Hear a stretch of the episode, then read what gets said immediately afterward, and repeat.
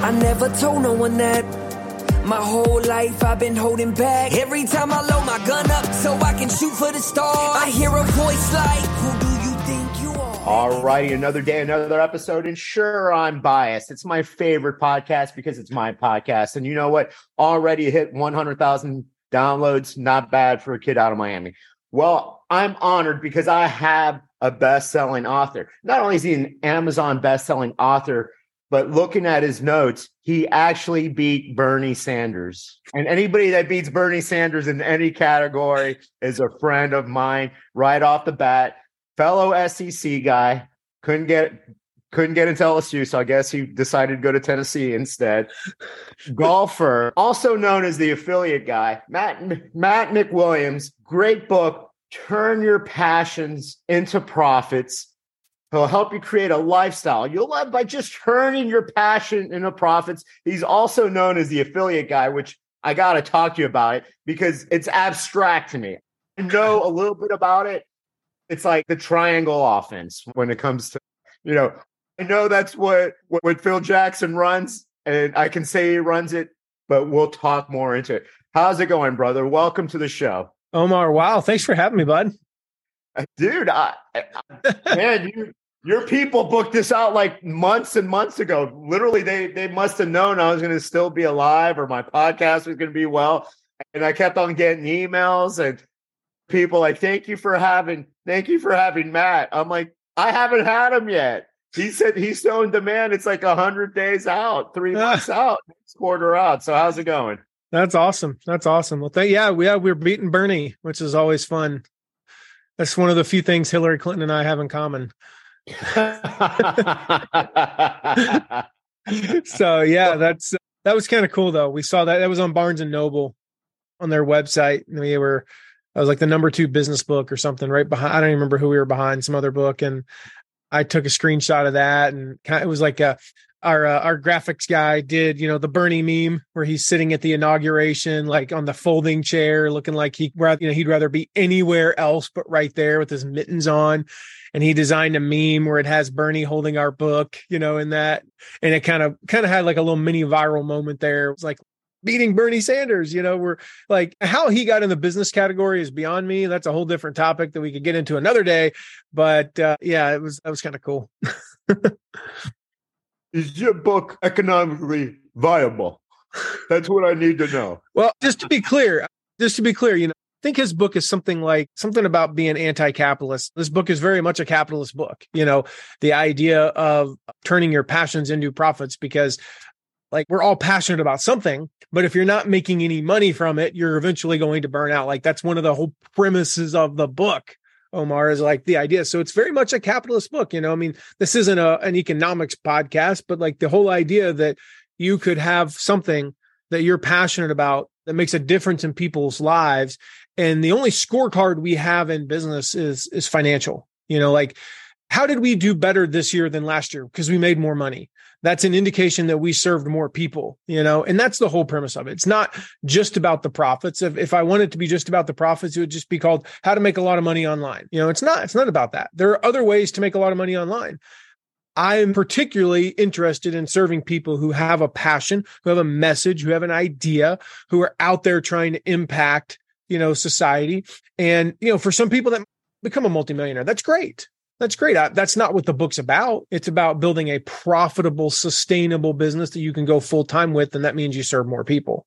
I just, he and I happen to differ in that I just don't think that, you know, you should do that for free or, you know, all your money should go to the government. So there. Or share your wealth because I'm sure Bernie, Bernie was like, oh, all this money, you know, that's the biggest misconception. That, that's called marketing 101. Because yeah. if anybody looked at, at Bernie's holdings, I mean, the guy, the guy lives off of Lake Champlain. I, have been to Vermont, beautiful place, nice area, especially in the fall. Nice area, but you know everybody sees the viral. Oh my gosh, he has little seat on Southwest Airlines.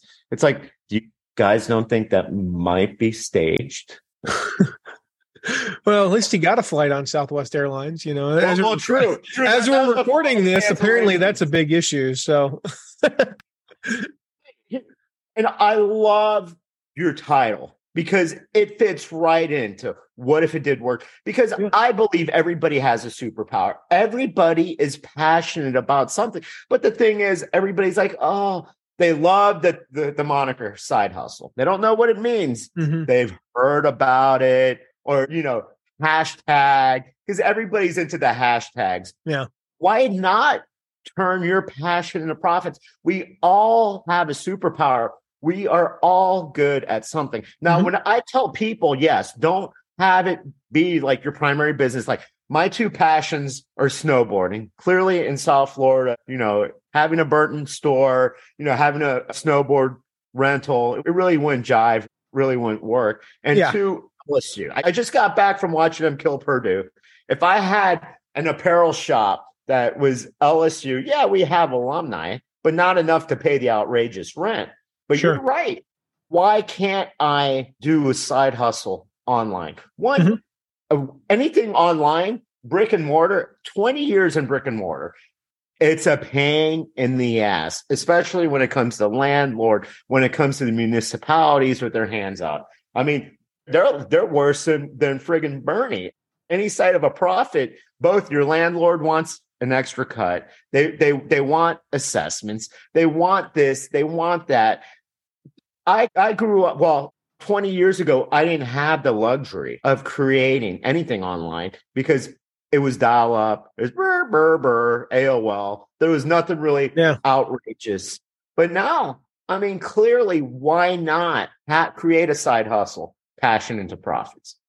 I mean, I've said it many times. Like the entire this this book twenty years ago wouldn't have worked.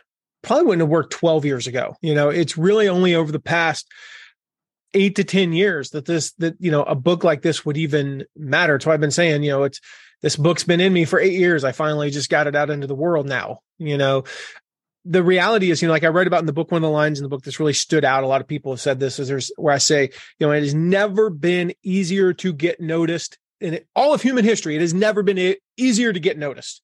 All right. Like just the ability to get noticed has never been easier, but standing out has never been harder. And there's a correlation between those two. So like you can go post on, you can be a nobody and go post on Twitter and 30 to 50 people can see it in a matter of seconds. You know, we all have enough connections with our extended family and, and just our friends that anybody can get noticed. And then maybe, just maybe, that post will take off and another 50 to 100 people will see it. If there are 1,000 people see it, we call it going viral. And we've all experienced that. People have had that happen. They're a nobody and 15 million people know their name 24 hours later. That was impossible. It was impossible for 50 people to know your name you know, 100 years ago. Like if you look back even 150 years, I mean, that is such a blip in human history.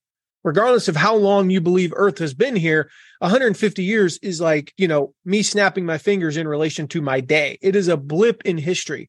150 years ago, nobody outside of your county knew who the heck you were. 99% of the population, if you weren't like an elected official or a famous author, nobody knew who you were outside of your county.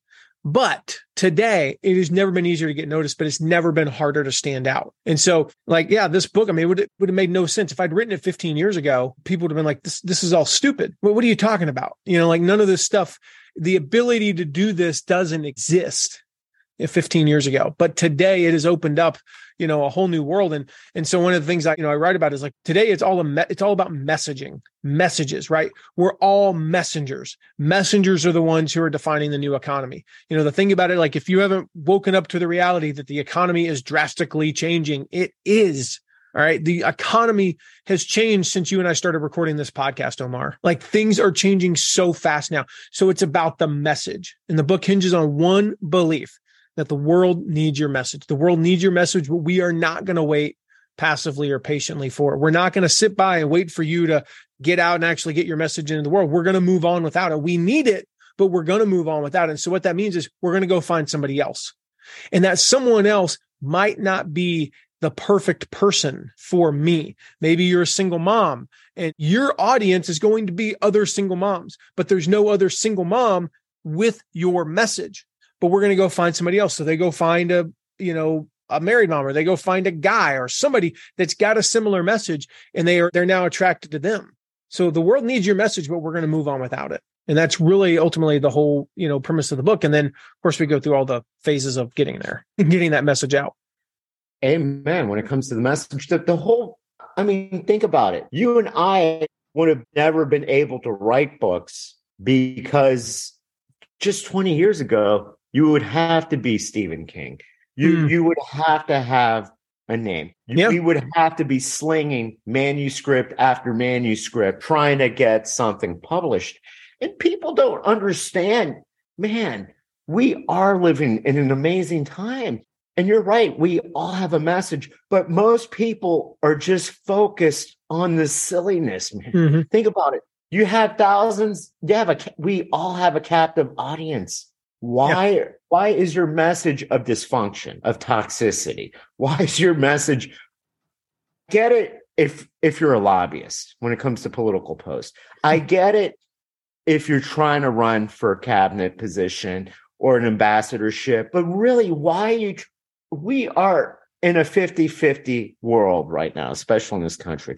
Why are you going to want to piss off other people? Why don't you want to unite people by having an amazing message, an amazing message of growth, an amazing message that you can hmm. put out there that can literally change the trajectory of your of your life by by by having something positive to say, by selling something, by connecting with people towards something that can actually solve someone's problem. No, so true. I actually write about in the book like one of the ways that we can stand out and create, you know, one of the ways that we can be a champion for our audience's cause, to be the hero to them. You know, there's a couple concepts in there, you know, uh, creating a common common enemy, you know, is one. These are things that have worked for thousands of years. You know, creating a common enemy being polarizing and even controversial. Being polarizing or controversial doesn't mean that you necessarily have to uh, you know, be mean, just to be clear. We think, oh, polarizing, controversial, that means you have to be mean. No, it's about taking a stand. You know, it's about taking a stand. Like, okay, we talked about earlier, like I've clearly stated uh, I'm a capitalist. I believe that businesses should be rewarded financially.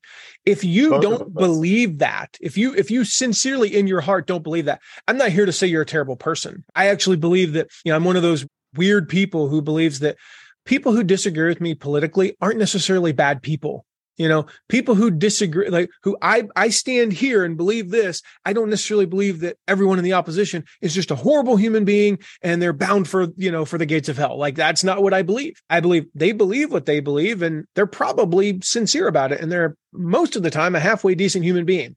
Now that said when i'm polarizing and I take a stand, okay, for instance, like look at it from just a pure business standpoint, right? When I'm polarizing, and I talk about how so many people, there are people out there who are spreading the message that you have to wait a certain amount of time to monetize your platform and you have to give away content for months or even years before you can ever make a financial offer. And I, and I talk about and I show them subjectively or objectively, sorry, objectively, how wrong that is and how the research shows otherwise. I'm taking a stand that is somewhat controversial and somewhat polarizing because I'm saying other people who teach this stuff are teaching you the wrong thing. Now, am I saying they're terrible people? No, they probably come from a good place. That's what they think is right. They just happen to be objectively wrong because the data shows otherwise. And so when I say that, I know I'm taking a controversial stand and I know that some people are going to go, that guy's not for me. That guy's not for me. Totally cool with that. So I think there's, you know, what I see a lot to your point is that, you know, people are like, well, you know, I don't want to be controversial. I don't want to turn off the 50%. But the reality is, you're going to have to do that. Like, if you're going to attract the people that are going to be attracted to you, you have to be willing to repel other types of people, even from a from a niche standpoint. You know, the very beginning of the book, we talk about getting clear on who you serve. Right? Who do you actually serve? In order to get clear on who you serve, you also have to also have to be clear on who you don't serve. So if you serve, you know, single mothers coming out of a divorce. That's your audience. There's probably, I'm going to guess, 5 million of them a year or 2 million of them a year. It's a lot of people. Pretty broad niche when you think about it. Million people even is a broad niche in just in the United States. If that's your audience, then who are you clearly saying not not my audience? Every man, so that's 50% of the population right there. Everybody who's never been married, that's another 25% of women, I guess people who don't have kids, they just got divorced maybe 18 months after getting married, never had kids. Okay. That's not your audience. And it's probably not, in this particular example, probably not people who are getting divorced after the age of 60, because yeah, they might be parents, but they're not like what you would call a single mom when they're 67 years old and their kids are grown up. So you are clearly saying, all of you people, you're not my audience. And there's nothing wrong with that. It's actually the best way to, to get started, to get very, very clear and kind of dig in and get small. I talk about getting painfully like niching down to the point where it hurts a little bit because you've got to niche down to the point where you go, oh my gosh, is that almost too small of an audience? Am I even going to have anybody? This hurts a little bit. Then you super serve them. And from there, you can expand a little bit over time. Do you think people are afraid to niche down like that because yeah. of scarcity? They believe they want to be as vanilla as possible. They want to be as vague as possible because they they believe that if if they are a niche, if if they do have a voice, if they are unique, they might lose people. I mean, yes, but okay, and, and and they're afraid. They're afraid of you know. It's the whole big fish in a small pond, small fish in a big pond thing. You know, if if I can if I can capture you know, for instance, in my market, if I can capture five percent of my big target market, oh my gosh, you know, that's half a million people versus capturing 20% of a smaller market that's only 300,000 people. Which one sounds better? Well, the half a million. Couple problems with that. Number one, it's a lot harder to capture a small percentage of a really big audience because you're not standing, you're not standing out at all. And number two, even so, when I capture a small percentage of a bigger audience, even if it's a higher number of people, my level of intimacy with those people is is looser. I have a looser connection with them. So they're going to, which just from a pure business standpoint, if we just cut right to the chase, I'm going to have a, a less of a connection with them, which means I'm going to make less money. They're ultimately going to buy less stuff. You know, if we just really skip all the other things and do, you know, the 20 minute explanation, they're going to buy less because they don't feel as much of a connection with me. And it's, it is a scary thing because, you know, it's like, okay, what would you rather sell? Toilet paper or sushi? You know, roughly 75% of the population is disgusted by sushi. That's I love sushi, but 75% of people will never eat sushi. Everybody uses toilet paper, as we found out in 2020. you know, uh, but even then, if you like, okay, I'm going to manufacture toilet paper. But if you think about this, I, I did this example recently, and it blew me away because I didn't even think about this. I always use toilet paper as like the example of something that everybody buys. Right? First of all, there's different types of toilet paper. You know, when you are when you're young and you're struggling economically, you might not buy the really nice toilet paper just be, you know, let's just be honest. Okay, if you're desperate, i.e., 2020, you would have used any type of toilet paper, you know? So think about that. Like it's the weirdest example, the most commoditized item on earth.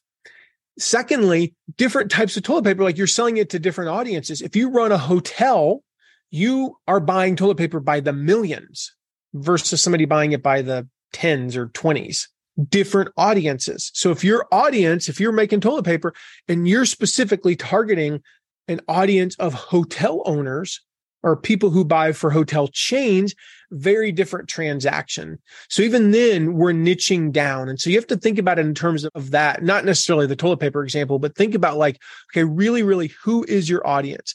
Can you get more specific to the point where you can develop a more intimate connection with them? So that example earlier, it's like, again, it's single moms who recently went through a divorce. You could just say, well, I'm in parenting, help parents. Well, that's a pretty big niche.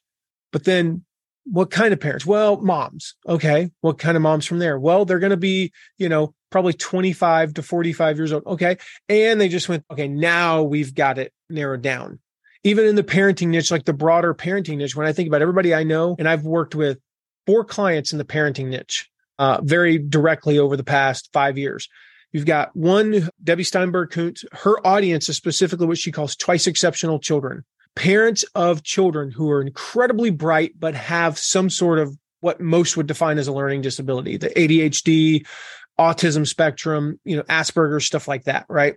Uh, Jason and Cecilia Hilke, it's more about parents, you know, who are looking specifically their their niche that they're doing is focused on people who are really into like the brain science and understanding how their you know their children work and getting very specific about behavioral issues you know focused on on the brain science side of things and understanding their children and things like that developing a plan of communication for their children and you think about that like it could be all parents but with debbie if your if your kid's kind of of average intelligence and doesn't really have any behavioral issues she's not for you but if you do she if your kid is super smart and has behavioral issues this is your person. She is the go-to person for that. So that's what you want to think of is like, what can you be the go-to person on?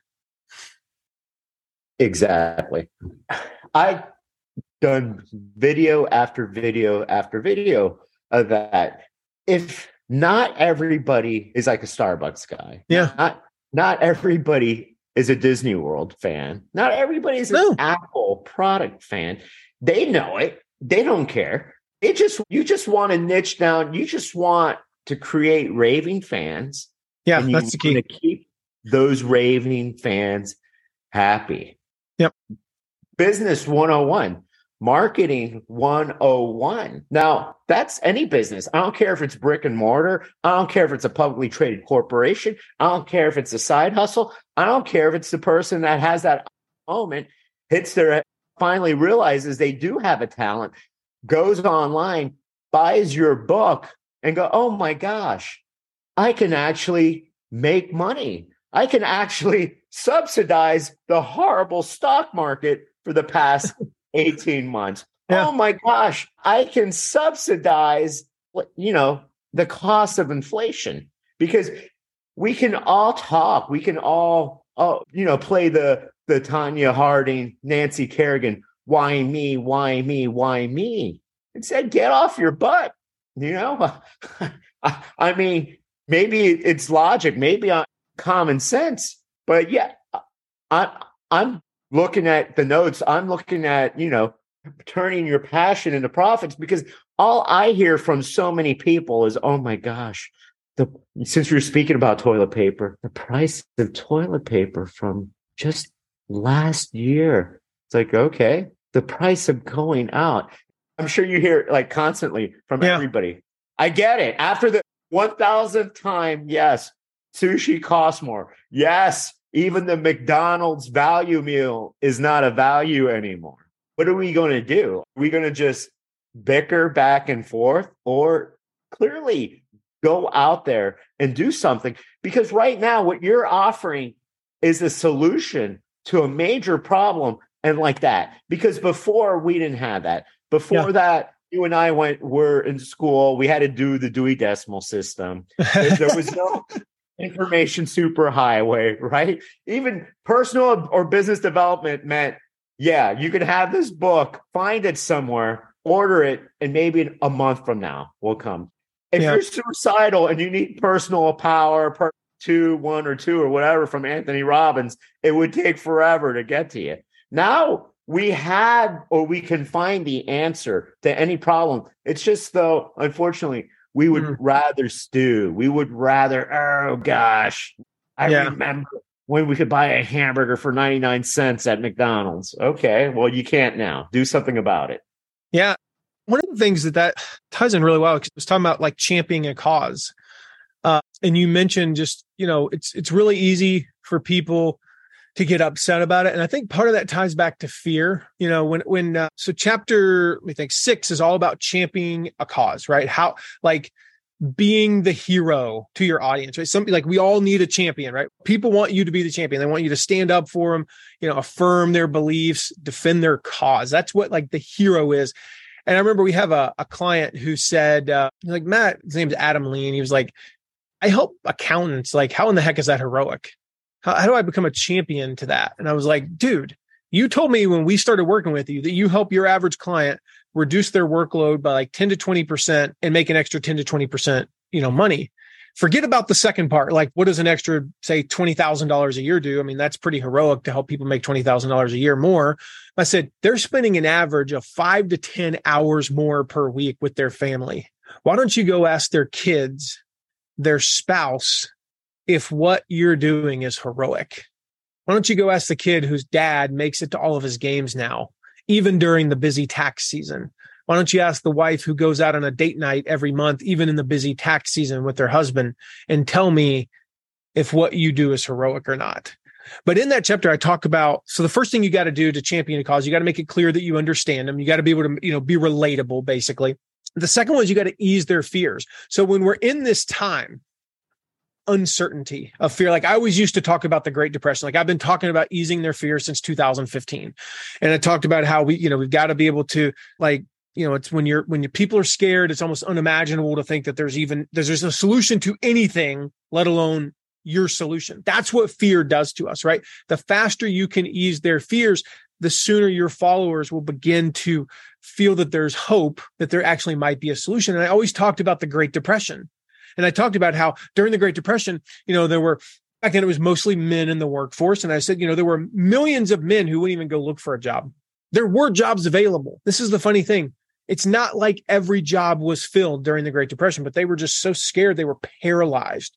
Well, in early 2020, we suddenly had a new example that, you know, we were the first generation potentially since, you know, the early stages of the Cold War who lived in a time of abject fear you know, if you think about it, like the 70s, there wasn't a genuine fear. 80s, there wasn't fear. 90s, there was no fear. Like we've had recessions, we've had, you know, things like that, but there was not a time when millions upon millions of people were genuinely terrified for weeks. And regardless of where you stood on it, most people for the first couple of weeks were freaking out. You know, like I didn't know if it was safe to pump gas. Like, really, did I have to put on gloves to pump? I had no idea. We didn't know. We didn't know what we didn't know. And there was this sense of fear. The sooner you can ease people's fears and get them past that, that area, the sooner they realize there can even be a solution. So as marketers, as business owners, it's our job. That's part of being a champion to their cause, Omar's. We've got to put those fears to rest, whatever fears they have, particularly as it relates to your you know your niche like go back to the parenting example. They just don't feel like they're qualified. They're that they can even they they just think that they're idiots. There's no way. They were not meant to raise tiny humans. Great. Let's put those fears to rest.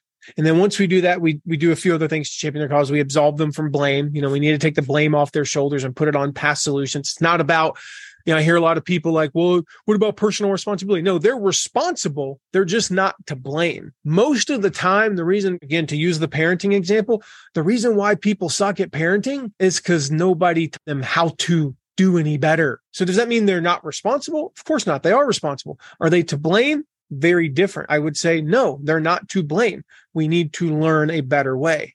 And so then we go on from there. You got to spark their imagination, see what's possible. We talked about creating a common common enemy, you know, that us versus them mentality. There's a ton more in the book that we won't get into, but that's the big one there is you've got to ease their fears first. Because if you don't do that, then they're gonna they're gonna be paralyzed and not able to take any action whatsoever.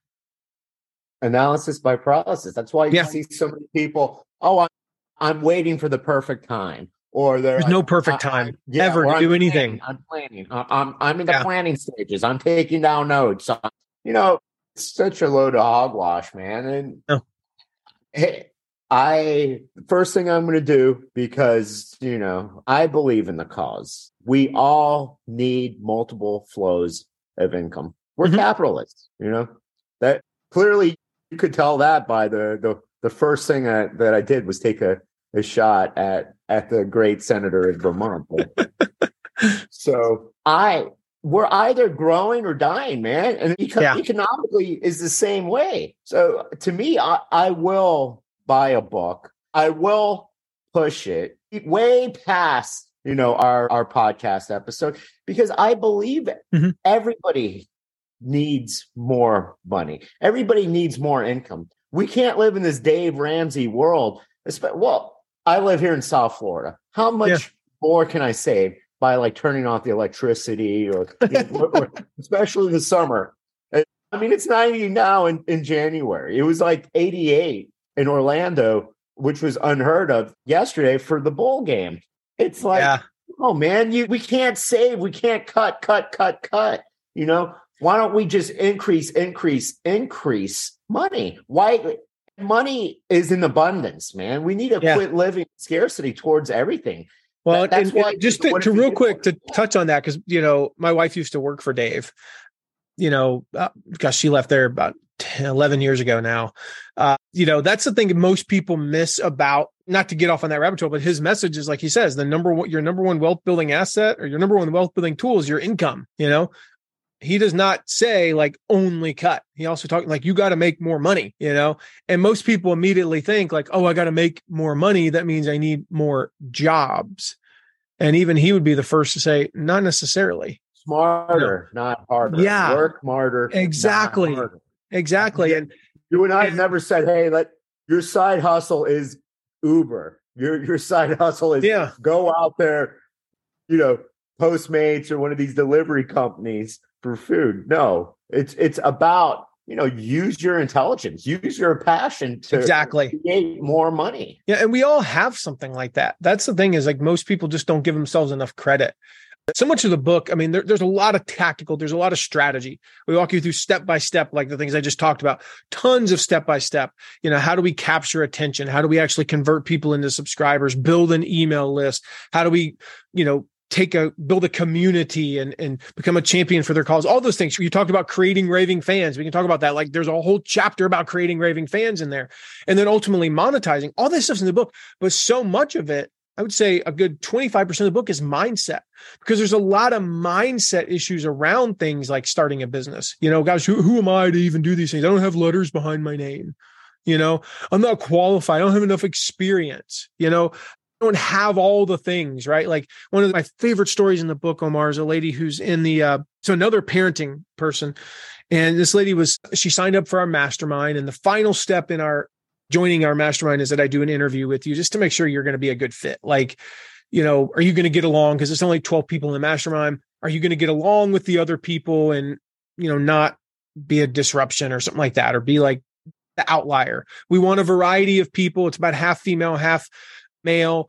There's a variety of races in there, but we still want to be fairly homogenous in terms of like, you know, not like making sure everybody gets along. Right. And so I do this interview with her, and this lady, she has two autistic children, which is really rare to have two autistic children. And she's like, I want to, I want to be in the, I want to be in the parenting niche. I want to help other families with autistic children. But she's like, I just don't feel qualified. She's like, I'm ready to sign up, Matt. I I get it. I want to learn how to build my email list. I want to learn how to do all the marketing stuff, but I just don't know that I can do this. Maybe I need to do something else. There's other stuff I'm passionate about, you know, like gardening and stuff like that. And I'm like, why don't you think you're qualified? She's like, well, I don't have the letters after my name. I don't. I didn't go to Harvard. I you know, dropped out of community college. I said, but you told me you have two autistic children. She's like, yeah. I said, and you haven't killed them. She's like, no. And I don't know what made me think of this, but I said, you ever thought about killing him? She said, every day. And I don't mean like she, she's like thinking up ways to actually murder her children, just to be clear. It was a weird question to ask. I, almost regretted asking it as soon as I asked. The answer that came out was like every day. And I said, but you haven't. She's like, you're right. I said, as a matter of fact, you told me that they're pretty well adjusted for two autistic children, 13 and 10 years old. They make great grades. They have friends. They play sports. They have a, you know, they they don't have a lot of the quirks that a lot of autistic children have. They're doing pretty well. And would you say that maybe it's because you've done something right? And she said, Well, maybe. I said, So why don't you just share your experience? Why don't you just share your life with your audience? Now, this part's not in the book. That story is in the book. But the end of it's not in the book because I wrote the manuscript a year and a half ago. And when you work with a big publisher, it takes forever and a day to get the thing actually, you know, to print. And so about six months ago, I got an email from her. She has over 10,000 YouTube subscribers now. She's making about four or $5,000 a month from her platform. She's still doing it part time. She's still working full time, but she's making almost four or 5,000. That's 48 to 50 or $60,000 a year right now from her platform. And she had this one video Omar, was the most amazing thing. She had this one video where she talked about how to travel with autistic children.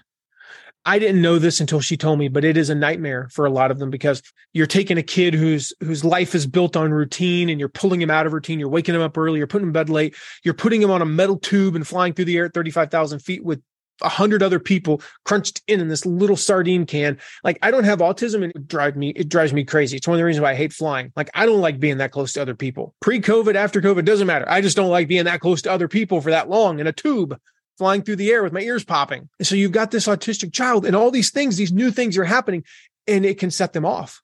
And then the parent is thinking about this for days in advance. So they're a bundle of nerves And so they're uptight and that energy the kid feeds off that energy and it just ma- it keeps making it worse. It's a vicious cycle. The, the parents are freaking out that the kid's going to explode and then everybody's going to look at them and judge them and say they're a terrible parent. They're going to end up with the faa having to arrest them in the middle of the air. Like these are the things that go through their minds. And she recorded a video about how to travel with autistic children how she's been able to travel across the country across oceans with autistic children. And one lady left a comment. I'll never forget it. She left on there she said had an autistic child. He's seven years old. We haven't left my county in four years because I've been too afraid to travel. I just watched your video and I booked a flight to Hawaii and they're going to travel together. And when we think about like that right there, you don't you don't feel like you're qualified. You don't have the like, you know, the assets, the experience, all these things. You can use those things to your advantage, but you can also let the lack of them become a disadvantage. None of that stuff matters if you actually just get out, tell your story, talk about how you've been able to do something, and then turn that into a profitable business. Exactly.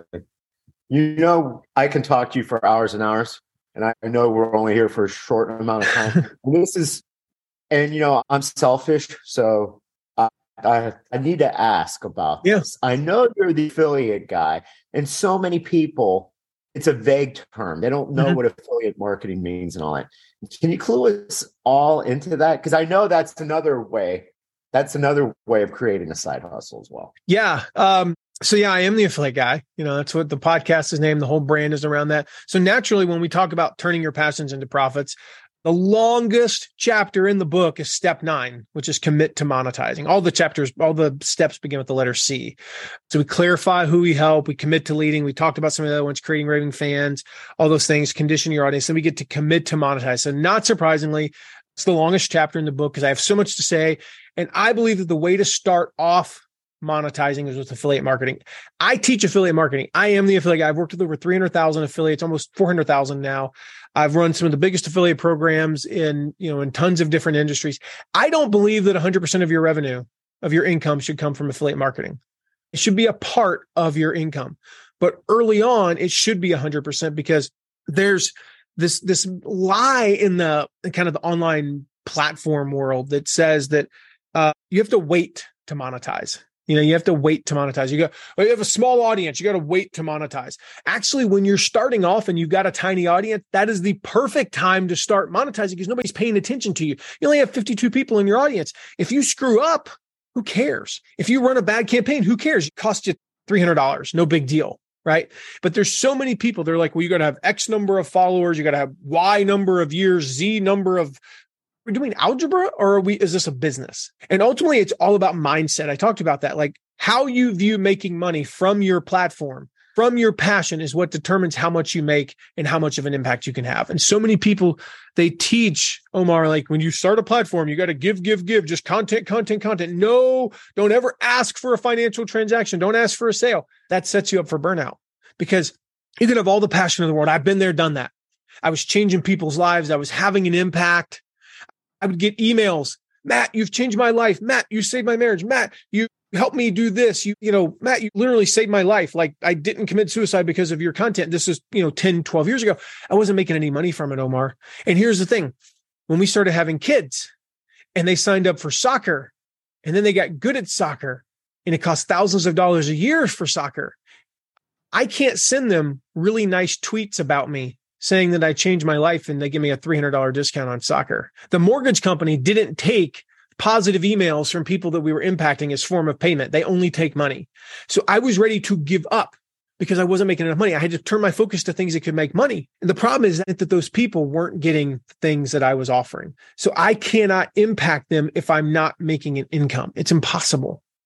So how do we make money? Number one, typically people see this and they go, okay, number one, I can I can make a product. I got to make a product. I got to have a service. Problem is, you don't know what your audience even wants. What price points are they going to buy at? How if they if I do know what they want and I know what price point, how do I sell it? I suck at selling because I've never sold before. So that's option one, not a good option. Option two, I'll just give away content indefinitely. That's not a good option. We just talked about that. So the thing I love about affiliate marketing, you guys can write this down. It's a line straight from the book because I've said it so many times.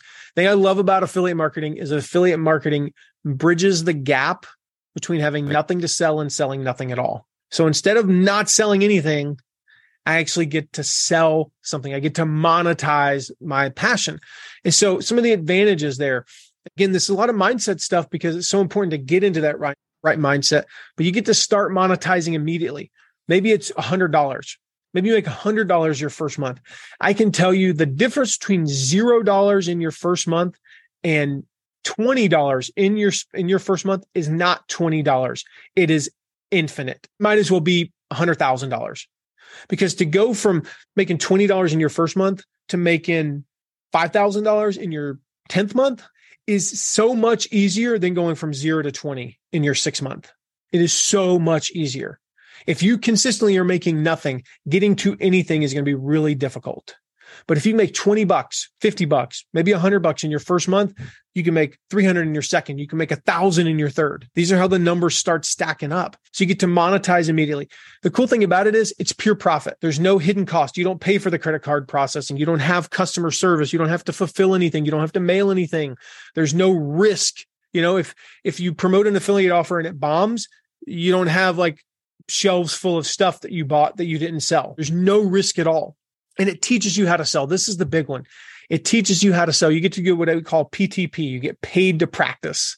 So you get to you get to learn how to sell. You learn what works for your audience. It trains your audience to buy. You know, you learn what price points are going to work, what what topics they're going to buy at, what sales strategies you get to use. You may find that maybe your audience you send an email and you make one sale, but you go live and you sell seven. Well, then maybe next time as your audience grows, maybe those numbers will be 2 and 14, 3 and 21. And you learn, wow, I need to go live with my audience. When I go live, I sell. And so you learn all of these things that ultimately will impact you as you develop your own products, as you learn, so that you go, okay, here's what I've learned about my audience. I've done five to 10 affiliate promotions. And I've learned that my audience really I sell just as many at 497 as 197, but at 997 they they drop off. So maybe your price point needs to be at 497 just for you know just as a hypothetical here. I used I used some different subject lines and these are the ones that got open and I used this I formatted my email this way and I got more clicks. Okay, so we've learned a few things and I learned that when there's three topics in my niche, when I promote A and B, I sell twice as many as C. So you start to learn what your audience wants. So now that's a clue. What products should you create? What services should you offer? And you learn those things early on by doing affiliate marketing when you don't have the ability to create your own product because you really don't even know what they're going to buy. Now, this is the ma- the major question, mm-hmm. Matt. How do we learn how to become an affiliate marketer through you? How do we learn from the affiliate guy? Yeah. I know you're going to tell us, but I'm even all intrigued. Plug away, promote away. Yeah. I mean, here's the thing I would say buy the book and skip to step nine. But I have heard from so many people. Oh my gosh, I've heard from so many people. And by the way, if you go go to passionsintoprofitsbook.com forward slash Omar, you can get the book anywhere. All right. So you can buy it on Amazon, Target, Barnes and Noble, Walmart, they sell books. I mean, we just sold a bunch to a tiny bookshop in Hamilton, Ontario the other day, I heard. So get the book anywhere. But if you go to passionsintoprofitsbook.com forward slash Omar, there's a bunch of extra special bonuses there that you guys don't want to miss out. I won't explain every one of them because they'll be different depending upon when you go there. But anyway, passionsintoprofitsbook.com forward slash Omar. I would not say skip to step nine. And here's the reason I've heard from so many people friend of mine the other day. He's, he's a, running about a $2 million a year company. 10 people on his team, you know, not huge, but still, you know, decent sized team doing over $2 million in sales. And he read chapter four. Chapter four, step four is all about uh, turn basically converting visitors into subscribers. So about how to grow your email list. He's like, Matt, you tell a story in there about your dad and you talk about creating a quick win and how to actually create a lead magnet and what not to do. And I read it and I went back to my team and we re-engineered our lead magnets. They spent one day, they re-engineered like five different lead magnets. Cause I talked about it should not take you more than a couple hours to create a good lead magnet. If you take longer than that, it's too complicated. And he's like, so we made them really simple and then we put them up and we split test them. He's like, our opt-in rate went up over 40%. Now, what that means is they're generating 40%, almost half as or 1.5 times the number of leads. He's like, Matt, instantly we should go from about a $2.1 million company to a $2.6 million company from that one thing, that one little thing. And this is a guy that's already doing seven figures. So don't skip to step nine. Don't skip, like read through the whole book step by step sequentially because you got to get the, the base stuff down. But in step nine, I walk you through and I share an acronym there. I'll, I'll just share with you real quick, Omar. Number one, that's called START. So you want to start affiliate marketing. The S is to stop waiting, like commit to taking action right now. We're going to start doing affiliate marketing today. We're going to start monetizing our platform. Number two, you got to think. All right. So you got to look around. What could you promote? What would your audience want to buy? If, if you're looking for ideas, look at your desktop. I've got my planner. We promote my planner to my audience. The lighting that I'm using, the microphone that I'm using. These are things that we promote. Look at the what services, softwares do you use on a daily basis? You know, those are types of, if you're in a if you're in a niche where it's physical products, you're in the gardening niche, go out to your gardening shed, look at all the products and start promoting those. The A is for apply. And I want you to apply to one program. You don't need a list of 20 things to start. You need a list of one thing. Pick the most relevant. The thing you just, you know what? I think this is going to be the thing that most people in my audience would buy. You only have 40 people. Cool. What do you think the two people in your audience would be interested in? Apply to that one program and then promote it for a couple of days. The R is you're going to recommend like you recommend to a friend. Recommend like we all do this, right? You go to a restaurant and we have an amazing experience at that restaurant. And we then tell 10 people about it. Now we don't create a whole marketing plan. You can do that later. Do that later. We talk in chapter 10 about how to get really good at this stuff. But early on, we just recommend products like we're recommending them to a friend. There's not a whole plan. Are we going to do this or some stealth marketing strategy? No, we just talk about them. We tell them how amazing the food was and how good the service was and how the ambiance was. And you got to try this. And I had this appetizer and it was unbelievable. So we, we do that, right? We recommend like we're doing it different. And then the T, the last T is to test, test, test. This is the biggest differentiator between good marketing and bad. I tell people all the time, I'm not a good marketer because I'm smart or I've read more than anybody I'm a good marketer because I'll try a hundred things. Only 30 of them will work. But here's the thing. I get to keep doing those 30 things for the next five years. So the 70 that didn't work, I did them for two or three weeks. I wasted $50,000 on those 70 things. Big deal because I made $10 million on the 30 that actually worked. And so test, test, test, test different price points. We talked about that earlier. Test different offers, test different email copy, test different landing pages, different marketing methods, go live, do podcasts, do this, do that. Just try different things and see what works. And so the rest of the, the chapter, I talk about like how to get accepted into the affiliate programs. I've got scripts in there. I talk about like what what differentiates you know affiliates who are kind of like doing okay versus those who are super excelling. I talk about why people buy, how to get over you know fear of sell, selling, copywriting. Even had there's an exercise I share in there. It's a visualization exercise, Omar, that I walk you through that like puts me in the right frame of mind for writing copy or doing podcast episodes when when I'm speaking to my audience. Really a cool visualization exercise I developed about eight to 10 years ago that I've used every time I sit down to write email copy. I use that visualization. So it walks you through all those things like how to sell, how to get started, all those things. Thank you. Thank you for your time. It was an honor and a privilege to have you, Matt. Thanks so much. You gave us almost an hour worth of knowledge that can change a person's trajectory, change mm-hmm. their life and their future generations to come. Thank you and turn your passions into profit. Thanks, Matt. Have an outstanding rest of your day, your week, your year. Love you, brother.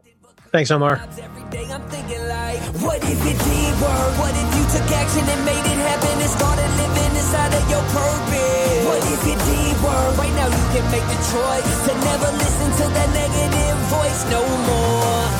Hardest prison to escape is our own mind. I was trapped inside that prison oh, for a long time. To make it happen, you gotta take action. Just imagine what if it did work.